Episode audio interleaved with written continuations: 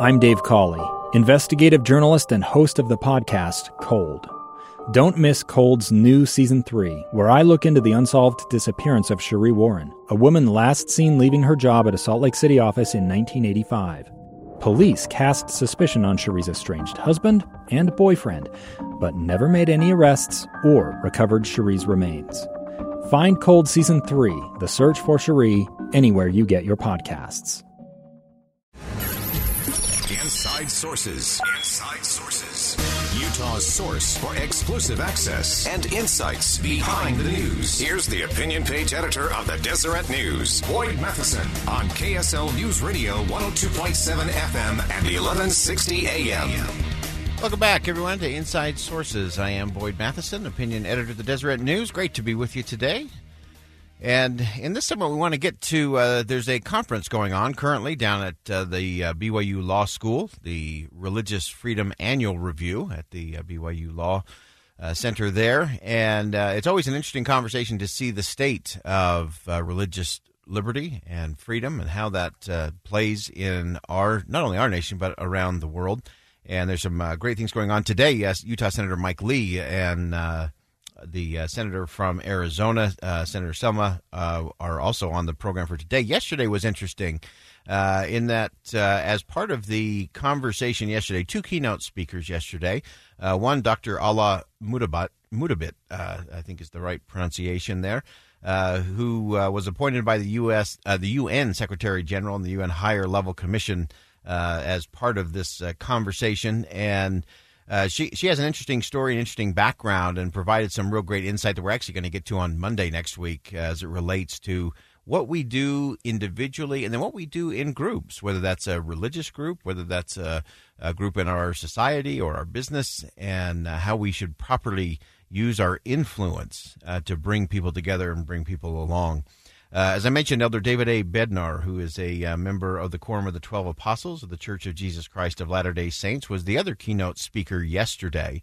And he made some uh, extraordinary uh, points in terms of what is essential. Uh, those of you who listened to the program yesterday know that uh, I've been going through my own essentialism project with our good friend and author. Greg McKeown, author of Essentialism. he's putting me through the paces for 30 days.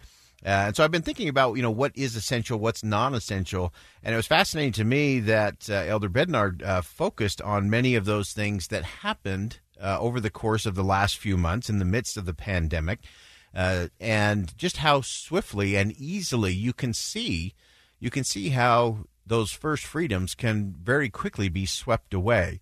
Uh, so first, you kind of gave a, an overview in terms of what that looks like, what that felt like for many of us over the last few months. I believe we must always remember a key principle. Specifically, religion should not be treated less favorably than analogous secular activities. For example, the orders of one state barred Catholic priests from anointing a parishioner with holy oil in the performance of last rites, even if the person was not sick with COVID 19, even if the priest and parishioner were protected with masks and gloves, and even if the oil was applied with a swab. In the same state, my church could not perform baptisms even under the safest of conditions. Protecting a person's physical health from the coronavirus is, of course, important, but so is a person's spiritual health.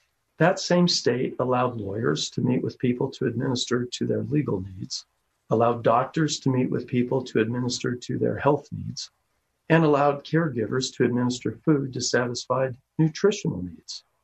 But it did not allow a clergy person to administer to a person's religious needs, even when the risk of all these activities was essentially the same.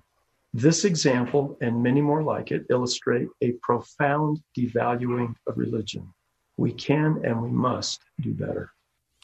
Again, that's uh, Elder David A. Bednar. So he, he laid this predicate that there were places around the country where even simple things like administering last rites, uh, Catholic priest was not able to, to do that. Uh, other very individual things were not able to be done while you know you could go to the state liquor store because that was essential and you could take your animal to the vet because that was essential and you could go meet with your an attorney because that was essential uh, and this was not in any way to, to argue about what was or was not decided in any of those situations. The the conversation about is what is essential and who determines that.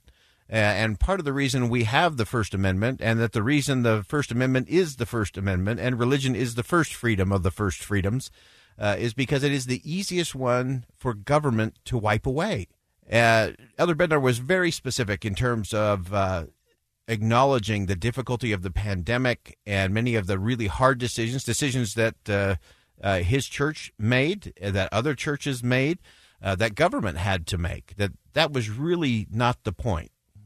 Now, I am not for a moment saying that religious freedom can be unlimited in the middle of a pandemic, nor am I saying that all government officials have disregarded religious rights. Far from it. What I am saying is that we can no more disregard the valid claims of religious freedom in a time of crisis than we can disregard the valid claims of freedom of speech, freedom of the press, or freedom from unreasonable searches and seizures. Nor should we prioritize secular interests above religious ones. A health crisis should not become an excuse for a religious freedom crisis. Uh, so again, uh, it's so important that the we we see how government is often not the best at determining those kinds of things. What's essential? What's non-essential?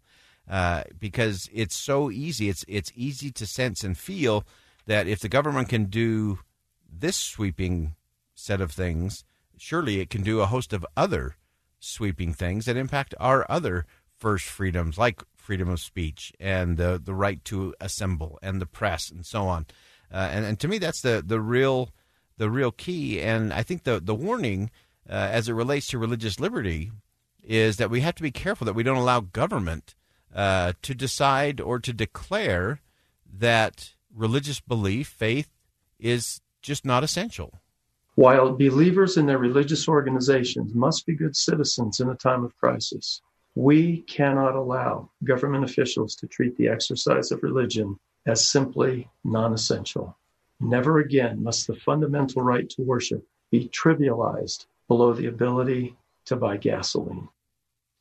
Uh, I thought that was uh, such a, a, powerful framing of that. That if if we can buy gas, uh, and that's essential, or if we can go to a state liquor store or go see our attorney, uh, surely our ability to to exercise that uh, freedom, those first freedoms, uh, needs to be uh, very high on that priority list because it's just a short hop. It is a short hop from that first of the first freedoms, freedom of religion, uh, to lose freedom of speech and freedom of the press and the freedom to peacefully assemble. Uh, all of those are just so vital, and uh, it's interesting because I, I think it becomes incumbent on each of us as citizens uh, we sort of have to have that come to ourself kind of moment where we, we realize we're forgetting so much of who we are because we're we're losing those essential freedoms. We're letting them be kind of chipped away and and softly taken away where we don't notice them much.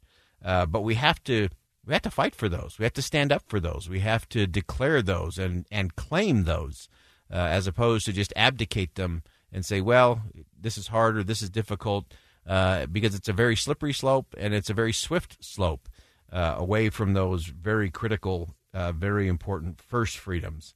Uh, and so we have to have the courage to do that uh, because what that is what is essential. the essential freedoms, those first freedoms in our country, will what are what guarantee all of us the right to pursue our version of the American dream, to live as we see, and to be able to build families, neighborhoods, communities, states, and nations uh, in a way that is going to be positive and productive. All right, we're going to go ahead and step aside. Uh, when we come back, final segment for the week for us. And so we're going to do it right. We're going to get you rolling into your Father's Day weekend properly next on KSL News Radio.